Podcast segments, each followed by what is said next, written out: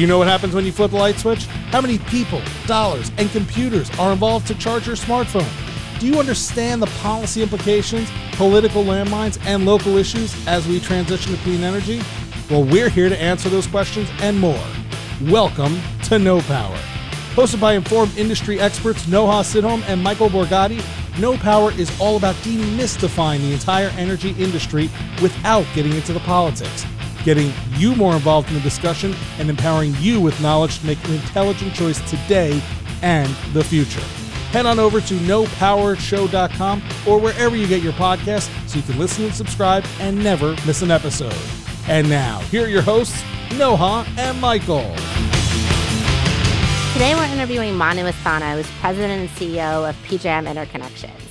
And for those of our listeners that are not that familiar with PJM, it is basically the entity that runs the electricity markets in 13 states in the District of Columbia. So everything spanning from south of New York and north of North Carolina. Yeah, it's actually the biggest power market in the planet by billing. Over $60 billion a year flows through those markets. And they also manage literally thousands of miles of transmission lines in that same area. And they dispatch 1,500 generators on a daily basis to keep the lights on on. And I think that was the first thing that we really spent time talking to Manu about was what is the toughest part of his job? And really the toughest part is keeping those lights on. And Manu really does, I think, have one of the toughest jobs in the country Super because hard. he's also managing the diversity of state interests and the benefits of those interests to those states. And not only that, but he took over the job just a few months before COVID hit. So he managed us through the pandemic. Definitely. And if you think about the territory, West Virginia, New Jersey, DC, Pennsylvania, all of those states have very, very different views on what the future is supposed to look like. So, totally agree with you, Noha. That's a tough job. Beyond that, you've also got to figure out plant retirements, integrating renewables, and we learn a lot about leadership, particularly during tough times like the pandemic. And also dealing with environmental justice issues in the wholesale power markets, which is becoming a much more difficult subject to address. Definitely. So I'm super excited about this episode. Hope you guys enjoy the show. Thanks for joining us, Manu. Hey, thanks, Noha, and thanks, Mike, for having me. I did want to note up front when you introduce the name of your podcast, I hope it's spelled K N O W power as opposed to no power. it is K N O W. Yes, Excellent. indeed. Yep. Thank you so much for joining us here. It's terrific to have you on. Maybe before we dive in, our goal here is to kind of democratize what is a super complicated and pretty weedy industry. Maybe before we get into your background and a bit about you, what's a PJM? Can you describe that to us? Give us a little background on your organization, what it does, what your responsibilities and things are? Yeah, you bet. So PJM is a what's called a regional transmission organization, which if you're not familiar with the industry, probably doesn't make you any more understanding of what PJM is. So we're an organization that manages the power grid, right? And we manage the power grid for about one in five Americans, about 65 million people, 13 states in the District of Columbia. So what does it involve managing the power grid? It's really managing the transmission system. So we don't own the transmission system, but we direct the operation of it. We direct the operation of generation in PJM. There are over 1,400 generators. And we do all of that through the power of competitive markets. So you can think of us as an organization that manages the power grid using efficient operations, using forward planning, and using competitive markets. That's awesome. And to give some scope of the territory that Manu's talking about, that 13 state region spans all the way from Michigan south to the sort of Virginia, North Carolina border, and then east to where New Jersey and Pennsylvania meet New York. So it's essentially all of the mid Atlantic states are pretty much within the territory that PJM is managing there. So, Manu, maybe it'd be helpful if you could just give us some background on you, how you got here, what your career path was, and and sort of what you find really gratifying about this position. Yeah, thanks, Noha. I can give you the long version, but I'll try to I'll try to keep it succinct.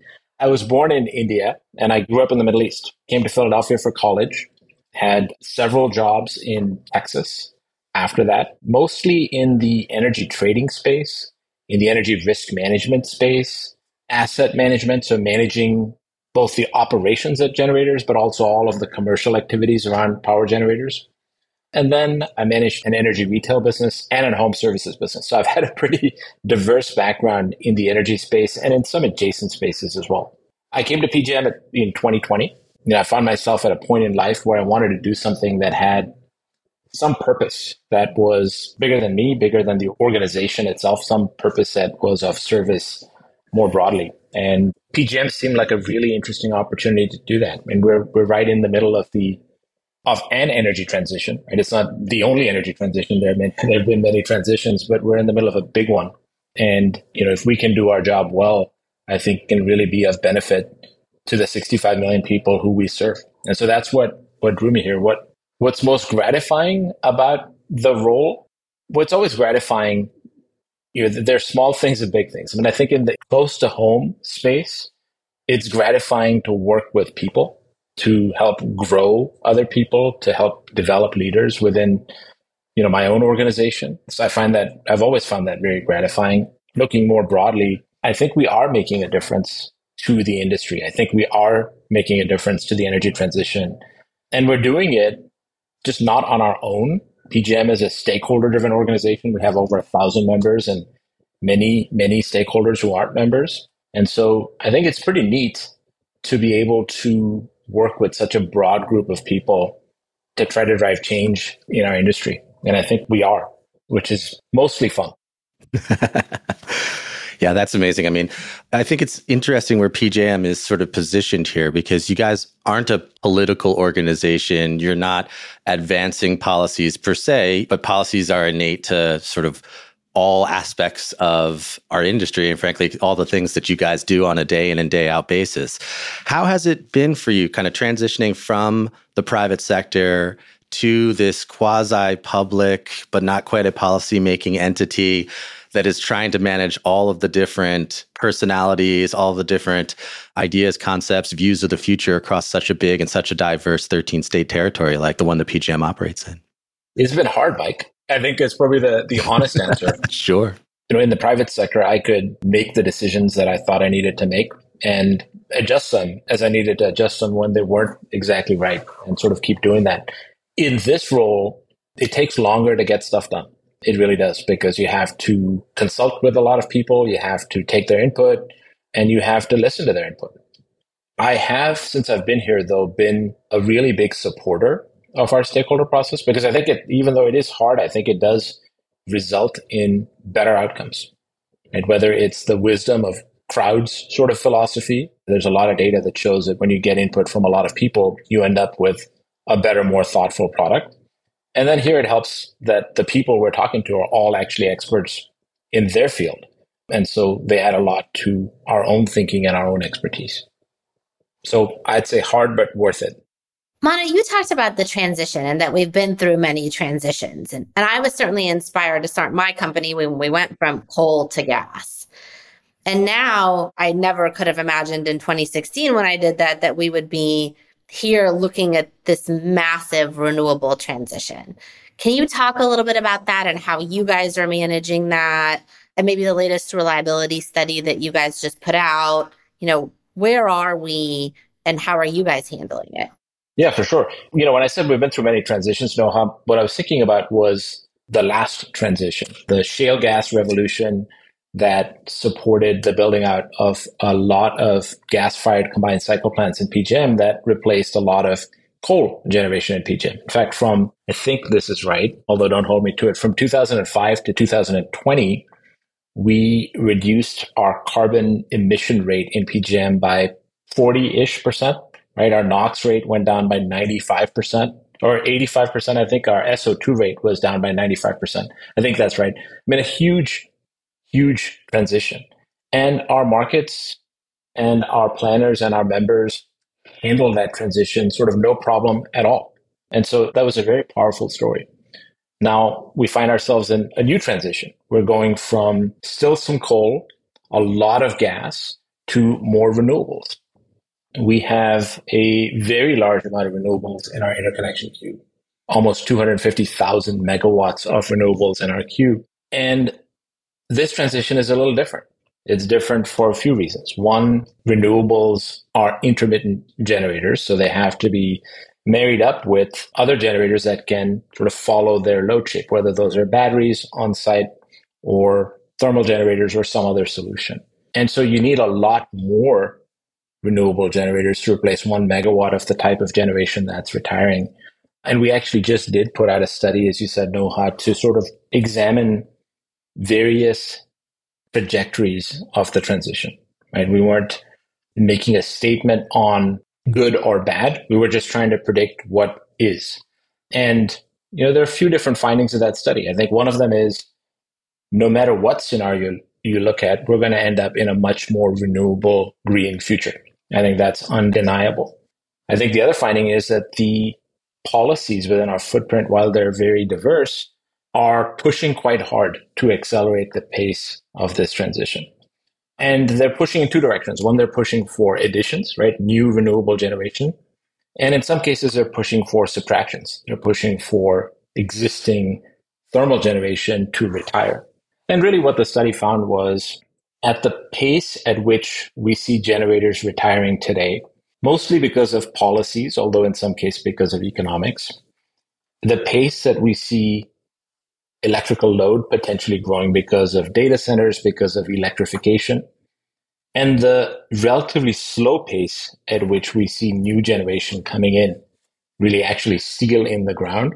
We could be in some trouble in the later part of the decade, 2028, 2029, 2030. But the study also found that, you know, we have time. We have time to make sure that we're not in trouble. And the math of that is pretty simple. The math is add faster, right? So we're going to have to process our interconnection queues faster, get the new generation on quicker. And the math is also subtract potentially a little slower if the new generation doesn't come on as quick.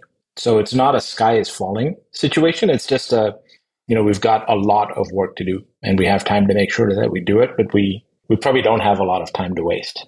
So time is a feature here, right? We're sitting here in 2023. The paper that you're talking about, I think, kind of puts a stake in the ground right around 2030, as you said, kind of towards the end of the decade here. So we do have some time.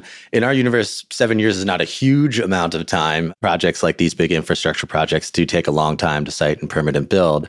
But let's just say we have the runway for it. Do you feel like PJM has the tools in its toolkit, like that the generation technologies that are coming along here in the future, whether they're batteries, hybrids, the latest generations of renewable technologies, that they provide you with the services that you guys need to efficiently and effectively operate the grid? Yeah, that's a complicated question, Mike. I mean, I think the I tend to be an optimistic person. And so I tend not to focus on, hey, can we get to 100% today, right? Renewable. Because I think that's an interesting question. But if we're at 80%, I think the view towards 100% looks very different than where we are today, which is which is much less. So I think we're going to move in that direction. I think we have many of the tools that we need. And I think we've got many of the planning tools that we need. I think many of our markets have proven that they work. But I do think we need to change some things. And I think the things we need to sort of tweak in the short sort of time frame are related to performance of the assets that we already do have. We need to support our generators in delivering high performance. In the near term and the intermediate term, we need to just make sure that we are incenting the right quantity of generators and that we're counting the value of those generators correctly given all of the risks there are. And we need to make sure that we're proactively building out the transmission system. And I think in each of those areas, we have many tools, but I think there's some more tools to be added to the toolkit. And that's what we're working on together as a stakeholder group. So I recently attended an Electricity Policy Research Institute workshop. So EPRI's think tank in the space. And they were talking about just how well you guys are handling this transition and, and sort of your data focus. And, and one of the, you know, there other ISOs were there as well. And they were talking about maybe having states handle resource adequacy to make your job a little bit easier and focus on this transmission build out. What are your thoughts on that? Because there was just a lot of a lot of folks saying, well, if the states handled the resource adequacy piece, then maybe the ISOs could focus more on the transmission side. Yeah. You know, I think this is an ongoing debate nationally. My perspective is diversity is helpful. I think that there's a lot of discussion sometimes around PJM, and people come to me and say, You've got such a diverse set of states. How can you possibly create markets that serve the policy needs of people that are, on one hand, extremely aggressively decarbonizing, and on the other hand, you know, their local economies are supported by fossil fuels and they're less aggressively decarbonizing. And I think that's one way to think of it. I think the other way to think about it is practically that's what's happening. I mean, that is actually what's happening in the policy landscape. And the way to make sure that we are reliable through that transition is actually to have a large footprint that is diverse, because I think that allows those who want to decarbonize aggressively to have access to the broadest range of choices to achieve their policies, which ultimately will help consumers. But also, I think it allows us as grid operators the broadest range of resources to support reliability for the full footprint. And so I, I happen to think that having a large, diverse solution to resource adequacy is actually more reliable and more efficient. Now, having said that, within PJM, there are many utilities, or there are some utilities that kind of handle their own resource adequacy. Right? They're on what is called a FRR plan, which is just jargon, but it means that they handle their own resource adequacy. And in many cases, they work with their states to do that. So I don't think they're also entirely incompatible. Thank you. That's a great perspective. And I think follows your your optimism mantra. Yeah, and, and I agree with that. I mean, I'd be interested in your perspective on this because I personally, my view is that I agree with you. I think that diversity is super helpful, right? You get to the opportunity to find the most premium locations for different technologies and things like that. If you're having difficulties developing resources in one portion of a geographic footprint, maybe it's easier to do so in another. Also, in a place that's as big like as PJM, it's very difficult to stress a system that's that large and robust. I was recently out in California ISO talking to a couple of their folks out there. And as of right now, it's a single state ISO for the most part, with a little bit of its competitive market that drifts off into some other portions of the American West there but they're one of the most aggressive because of their state's policies in terms of you know the amount of renewables and battery storage resources that they've got on their footprint. And for me it seemed very clear that CAISO had resigned itself to a view that it probably couldn't do the rest of its mission to facilitate the state's decarbonization objectives if it didn't regionalize in a more comprehensive way, that they had to expand into the rest of the American West because it wasn't going to be possible to do it as a single state. Do you feel like the diversity in your footprint is that one of PJM's biggest assets? Or do you ever wish, boy, I was a single state and I had one kind of regulator to deal with on the state side? How do you think about those two things? Well, it definitely adds its complexity to my life and to, to all of our lives. But I think that it is our biggest asset, right? I mean, we at PJM, we calculate that our activities add somewhere around $4 billion a year of value. A lot of that value comes from the diversity and the scale of what we manage, right? We can actually optimize across a huge part of the country and deliver the cheapest, most efficient choices for consumers and the most efficient dispatch for our generators and the bigger the area that you can optimize, the more money you can save. But I, I do want to sort of emphasize this point that it's not one or the other.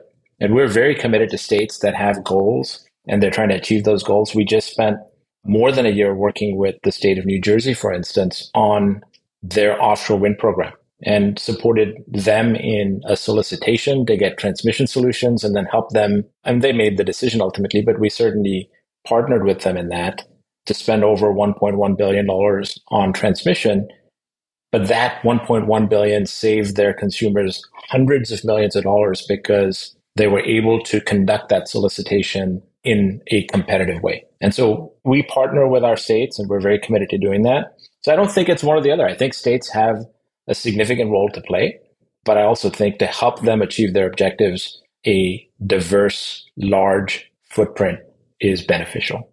So I want to talk a little bit more about transmission because at least I didn't realize how involved PJM staff was sometimes in just providing the data to the state regulators to make those decisions that end up saving consumers a lot of money. Can you talk a little bit about that? Because I, you know, transmission siting has been such a hot topic. Even Esquire magazine recently did a story on it, which I was just thrilled to see anybody talking about the RTOs and ISOs and you know, a mainstream kind of sexier publication. So I'd love to hear your perspective. And I don't know if you've seen some of the stuff that Bill Gates is doing in this space, but I want to educate the public more about what you guys are doing. Yeah, absolutely. I mean, I think transmission clearly is critical to provide reliable electric service. I mean, that goes without saying. I think why it's so much in the news these days is because there's so much more need for it for two reasons. One, to connect more generators, right? A lot of these generators that are coming on need to be connected to the grid, but it's not just the wire that's tying them to the grid. When they push their electricity in aggregate onto the system, that creates overloads in other parts of the system. So you have to go and shore up the whole network. So clearly there's a need from that perspective. But there's also, when we talk about diversity and you look at Europe, for instance, and Europe has proven, I think, that to really benefit from diversity for a system that is increasingly intermittent, transmission helps reduce the risk.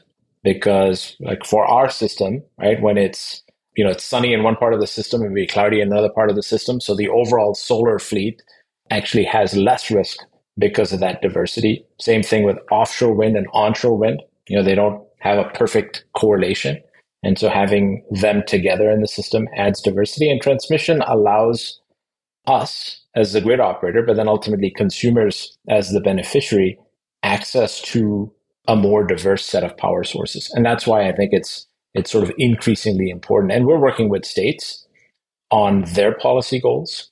We're working with the Department of Energy on their transmission studies. We're working on our own transmission studies, both for just the normal growth of the system, but then also for the interconnection studies to help all of these generators interconnect. And on top of all of that, right, we're looking at the need for transmission to connect different parts of the country.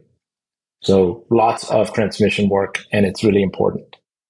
Yeah, for me, the wires piece of the equation seems like the linchpin to all of this at the end of the day, right? I mean, we, and I'd be curious in your perspective on this is that one of the things that seems to me to be the biggest challenge about a resource mix that's evolving in the way that it is. Like if you imagine, you talked a lot about the coal to gas transition that happened sort of in the 2010-ish kind of time frame there when we saw a lot of combined cycle resources coming online. But in a lot of ways, those look very similar to other centralized generating stations like a coal plant. You could almost kind of wipe the coal plant away, put a gas plant there, and they function in very similar ways. But now when we're talking about very different resources, resources that are trying to capitalize on that geographic diversity, the fact that certain characteristics are happening at different times of day or different times of the year and things like that. It feels like transmission is like the grease that allows those wheels to spin.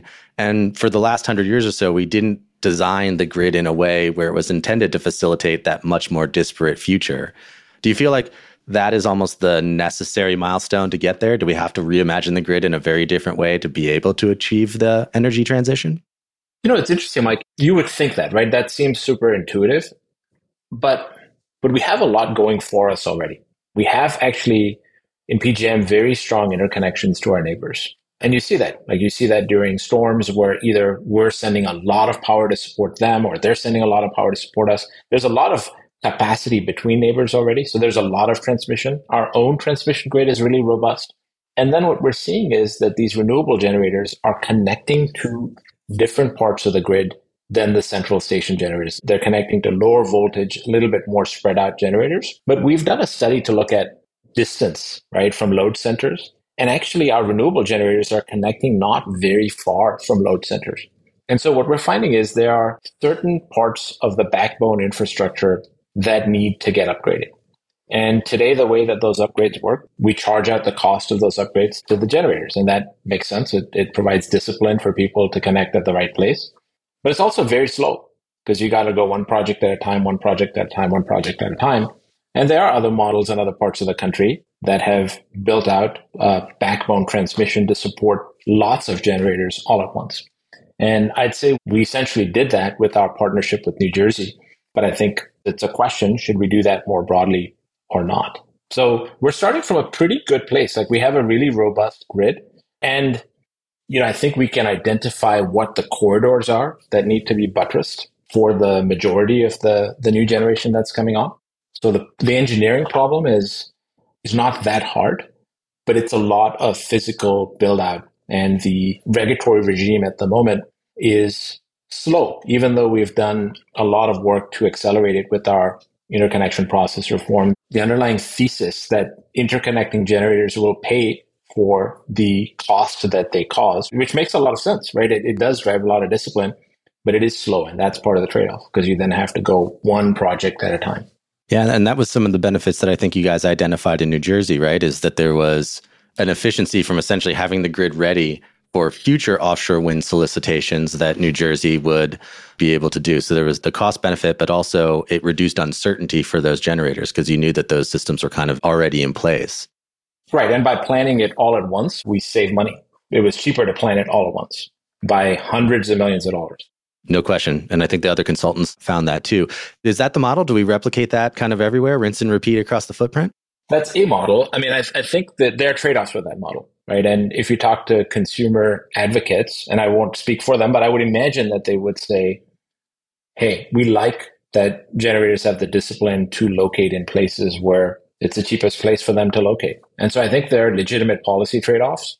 I will say, though, that if the goal is rapid interconnection, it's much more rapid to plan many projects at once and build it rather than plan one project at a time. So I think you're trading off speed of the transition versus cost discipline. Do you think the offshore example is also an easier one because, you know, at least some of the developers I talk to, part of it is being able to purchase the land? Yeah, it's easier in a way, Noha. It's also easier in that the state of New Jersey is coordinating the generation as well. So they will procure the generation themselves, right? So it's a single state. They're coordinating their state policy most of the transmission build out is within the state of New Jersey, although there's definitely some outside of the state of New Jersey, but New Jersey is willing to pay for it all. So I think that is it is a simplified example compared to where you're, you know, you're building out upgrades in multiple states to support the policy of maybe a third state. But I mean that's the reality. We have to deal with that reality. But to your point, I think this is where diversity really helps. Having Absolutely. those states with different policies and I actually think it's much harder to run a single state ISO. Just from looking at every, you know, obviously like New York had really tried to address carbon pricing. And that was really an uphill battle for them to try to figure out how do we meet the state's goals. And I think part of it was they had competing interests within their own state that weren't necessarily being buffered by, uh, like you, you know, you've been talking about diversity of resources, diversity of interests and I think when you don't have a mix, that can sometimes be even more complicated. Yeah, it's definitely a trade-off. There are definitely parts that are that are more complicated and other parts that are less complicated, I'd say. The other thing I just want to go back to something Mike said, which is I want to call out the state of Illinois because in their legislation, they they are creating an incentive for generators to connect at the site of retiring generators. So the thing you talked about, right, in the prior transition, I think it is actually still possible in some cases, right? You got to have the wind resource or the solar resource be good where you're building. And I think, I think that's smart. I think it's smart to try to use as much of the existing grid as it is. I think, you know, also if you think about electrification, there's many things that we could do as a society that are smart that allow us to get more out of what we have. Like you know incentives for people to charge their vehicles more at night and off peak. Well you have to build less transmission because you're using what you have more. You have to build less generation. So i think there's a lot of neat thinking that's going on and and a lot of smart people focused on this. So again i'm optimistic you know this is something that i think will be really interesting to watch over the next 10 years is incorporating the demand side because we've always talked about the supply side and i think really over the last two years there's been more focus than I've ever seen on incorporating the demand side. How do you envision PJM's role in incorporating the demand side? Yeah, I mean, I think this takes us back to our demand response program, which is, I think, one of the most successful programs in the world. And also what is called FERC Order 2222, which is looking for ways to connect what are called distributed energy resources to the grid, right? So these are resources that are behind the meter at an industrial facility or aggregated resources that are, you know, even homes, right? Your Tesla Powerwall battery at your home, create an aggregation of five, 10,000 homes, and that can behave like a virtual power plant. And so I think the role of PJM, to answer your question, is really to administer the wholesale market. It's what we do today. but to make sure that we can incorporate the reliability value of all of these resources through our markets. And that's what we're working on. And it's complicated. There are jurisdictional questions around regulation. There are technical questions around, you know, how granular do you have to aggregate these resources so they can work in your market.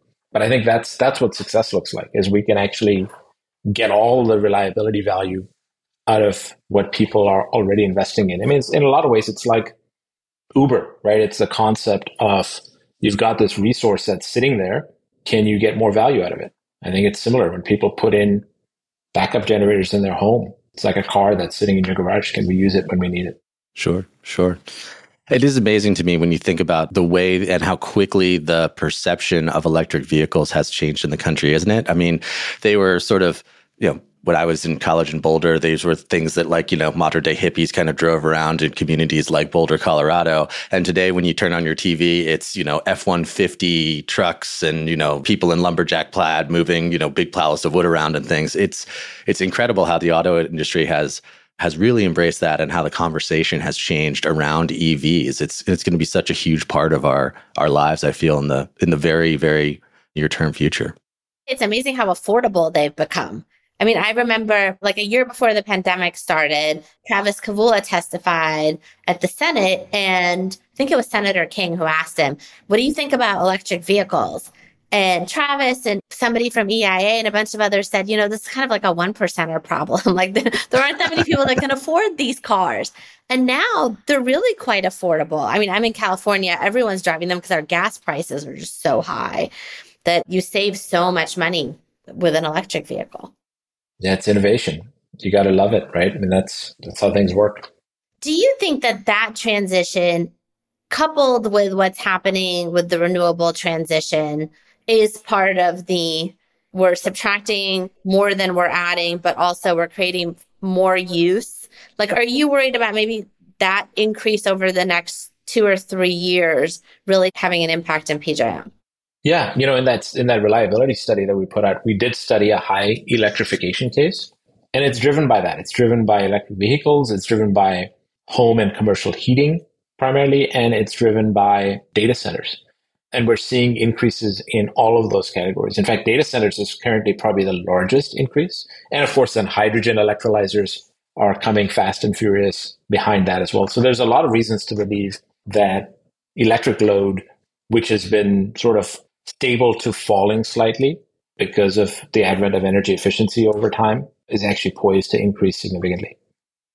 Yeah, it is amazing. It's almost like we're commoditizing sort of the clean energy economy down there. And I think you're right to point to Order 2222. There's almost a circular effect, right? As you start to put a Tesla in everyone's driveway, you then create that opportunity to aggregate that together and then push those services back up to the grid. One of the things that I, have been hearing a lot about in a lot of different forums. We're starting to see it show up in legislation in places like New Jersey again and others, for example, is bringing in our thought of an energy economy that looks very different than this. Also, recognizing maybe some of the areas where, as we built to the status quo that we have today, we weren't as thoughtful in our approach. And perhaps there are communities that were undervalued by many of the decisions that we had made on the way here. And if we're going to reimagine our energy universe in a different way, to bring those types of environmental justice concepts and take a more thoughtful approach to the future. How do you see, or do you see a role for environmental justice and those types of concepts in what you all are doing over at PJM? How does that fit into your universe, or does it? Yeah, no, it's a great question, Mike. And it's you know, at our last annual meeting, we actually had a panel on this topic. I think it's an essential topic. I think there clearly are people that have been left behind or have disproportionately borne the brunt of sort of all of our industrialization, right? Of which the grid is part. I don't think it's just the power grid. I think it's just the, the creation of an industrialized society. And how do you design the next generation in a way that's fair, I think is a is a critical question. How that translates into what it is that we do, I think is less clear at the moment. Right? How do you actually take that and action that is less clear. I think it's a conversation we started with our members at the annual meeting. I think it's a conversation we need to continue to have. I think at the very least, and I was struck by something that one of the panelists said at the annual meeting when they were asked, Hey, what does this have to do with us? It's all good. What does it have to do with us? And, you know, I think we're already pretty representative. And, and she asked back, Well, do you actually have all the voices in the room representing all of the interests of all of the people who you serve? Right. And it was a rhetorical question, but it was a powerful question. And I think it's something that we really need to continue to focus on. It's not just PJM, it's our over a thousand members and other stakeholders. Are we selecting people? Are we empowering people who represent the range of people who we exist to serve? I think it would be a pretty good starting place. But if you all have ideas, I'm very open to them. Yeah, I mean, this is certainly an issue that is near and dear to my heart making sure we're focusing on underserved communities, but also making sure we have diversity in the energy space and that that diversity is really about grooming people for the right positions and having thought leaders from diverse backgrounds to really help facilitate that discussion. And I will say, I think that we have made tremendous progress. I've been in this space for about 15 years now, and it looks much different than it used to. And I don't think we would have been having this robust level of conversation 15 years ago. So progress is slow, but it's definitely happening. And I think that's fantastic. And I was very delighted to see that you guys had that panel and that this has really become a huge part of the discussion. Again, you guys are, PJM is leading the way, which is really nice. Well, thank you, Noha. I want to take us back a little bit to you took over basically right before COVID. And that was a very interesting time in the power space, but also had to have been incredibly challenging to come in as CEO of such a large, complex organization and then basically have the world shut down. And I'm curious, you know, people talk about how challenging of a time this is for energy. Are there lessons that you reflect upon during kind of taking over, leading everyone through COVID, which I think you did an incredible job doing, that now being able to translate some of those skills and some of those lessons to this transition?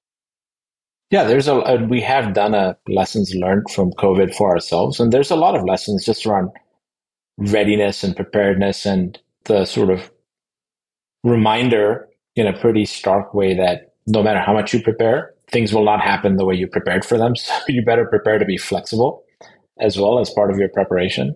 But I think actually the leadership aspects of COVID were just leadership.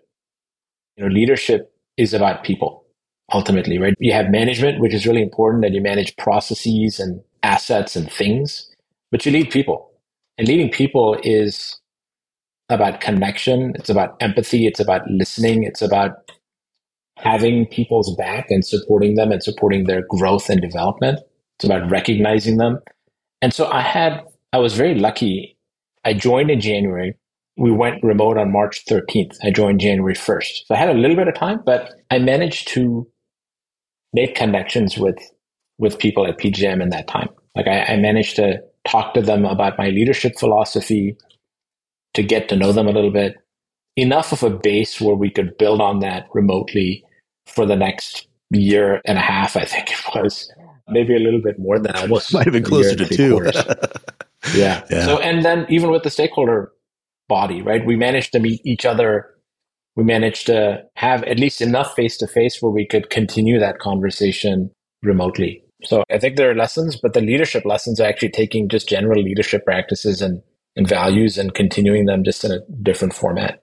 I think that that's well said. I also think that it is modest. Transitioning to being a CEO of a firm like PJM is a challenge in its own right. And something like 90 days later, then being thrust into a otherworldly scenario for the next two years. Well, I have to call out the, I have to call out the staff. I mean, yeah. PJM staff just is incredible, and they they just did whatever was needed to be done to get through it. Like it was no no one hesitating, and we had some people that were home the whole time. That we had some people that had to come in every day, and you know I can't imagine for those coming in every day. I mean, they were scared. I'm sure they were scared. Right? If you think back to the beginning of the pandemic, it was pretty scary but they did it. And we had people that, I mean, at the extreme, we had people that lived away from their families for 10 weeks at a time in a trailer at one of our control sites to make sure that we had an adequate backup crew in case everybody else got sick. So it was definitely an incredible sacrifice by the PJM team.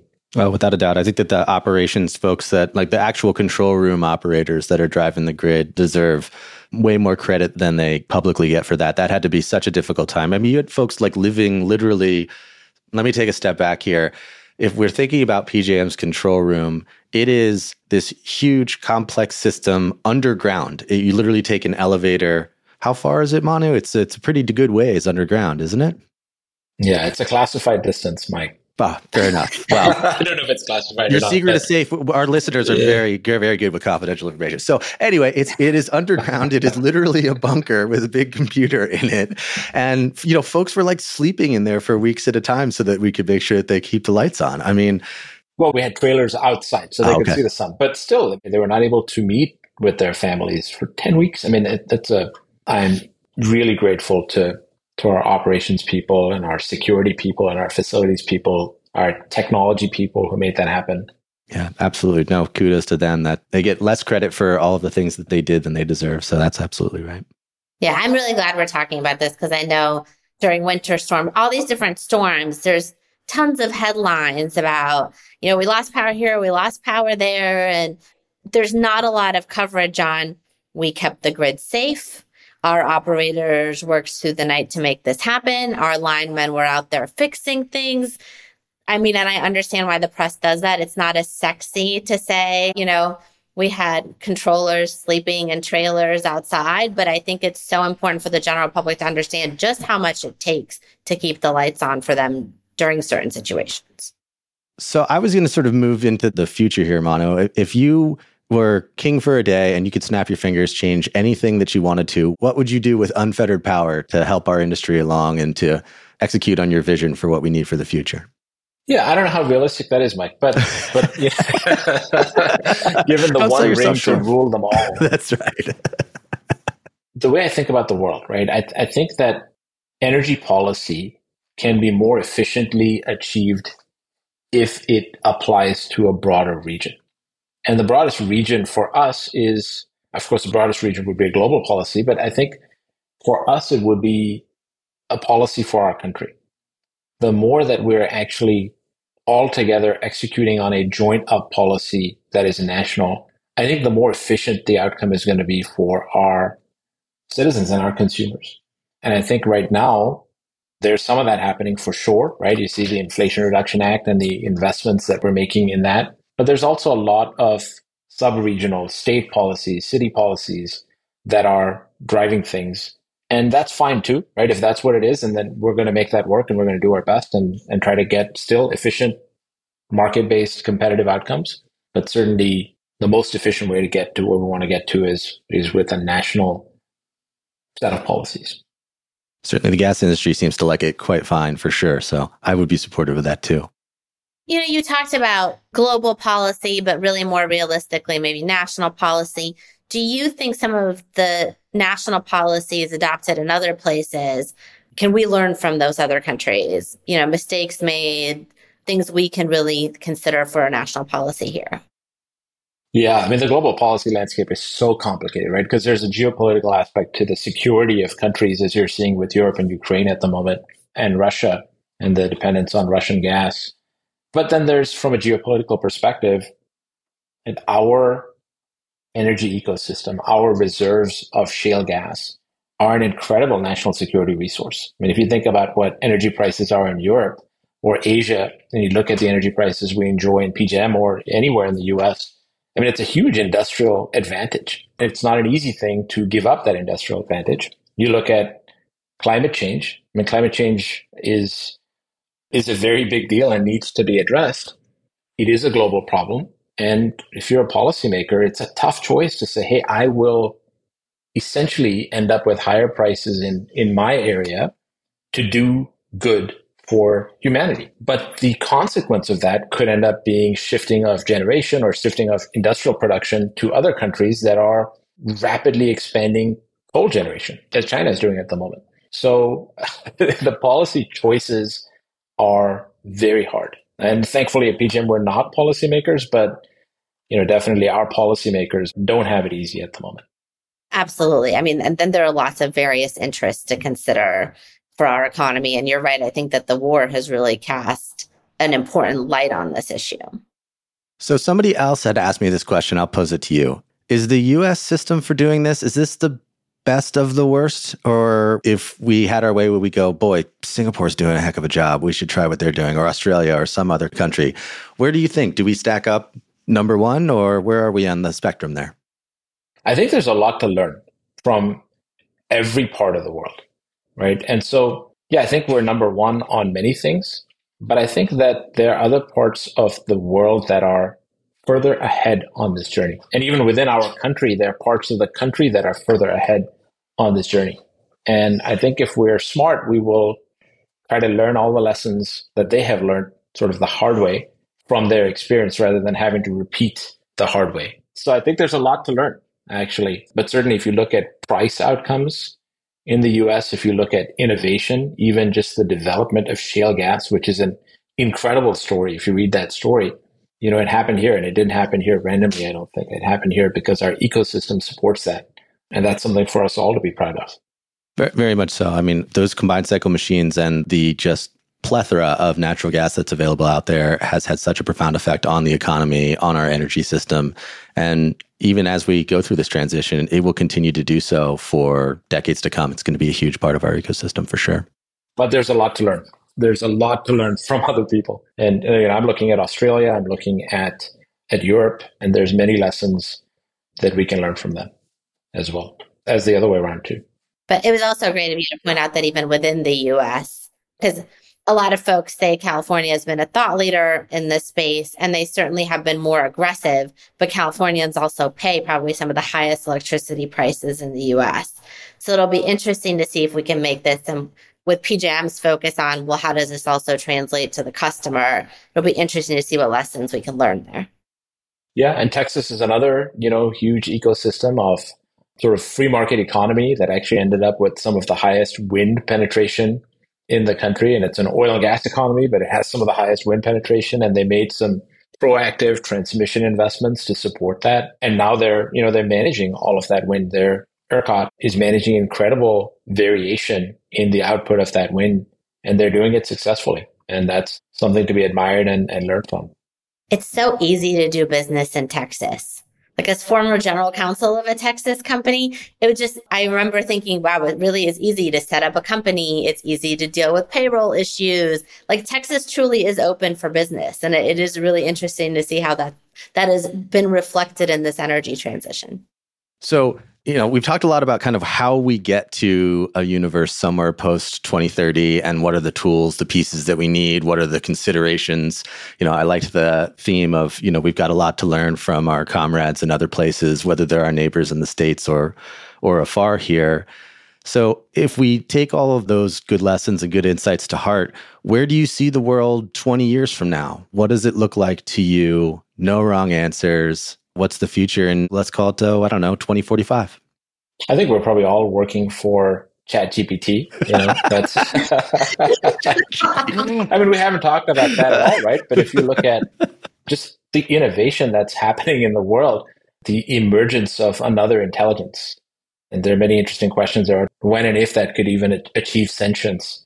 It's very hard to predict. I think we live in a time where the rate of change over the next 20 years will be faster than it has ever been. And so I don't know. I don't know if we'll have a whole different technology for storage of energy. We'll have different technologies for for generation. And that's over the next 20 years, which I think is going to, as I said, is going to be just rapid. If you think back 20 years ago in 2003, if you were going to say, hey, where would we end up in 2023? I certainly would have been way wrong. Right? So yeah, I think we have to be flexible in our thinking and in our design and embrace the results of the innovation that are coming. Very well said. Well, Manu, I can't thank you enough for your time. This has been a great discussion. Thank you so much for joining us. Yeah, this has been wonderful. And thanks for your continued leadership. Really, you're in such a pivotal, important role, and, and I'm so grateful to have you there. Yeah, thank you, Mike, and thank you, Noha. You've been listening to Know Power, hosted by Noha Sidhom and Michael Borgatti head on over to knowpowershow.com, that's K N O W, where you can subscribe to the show on your favorite podcast platform. We'll see you next time on Know Power.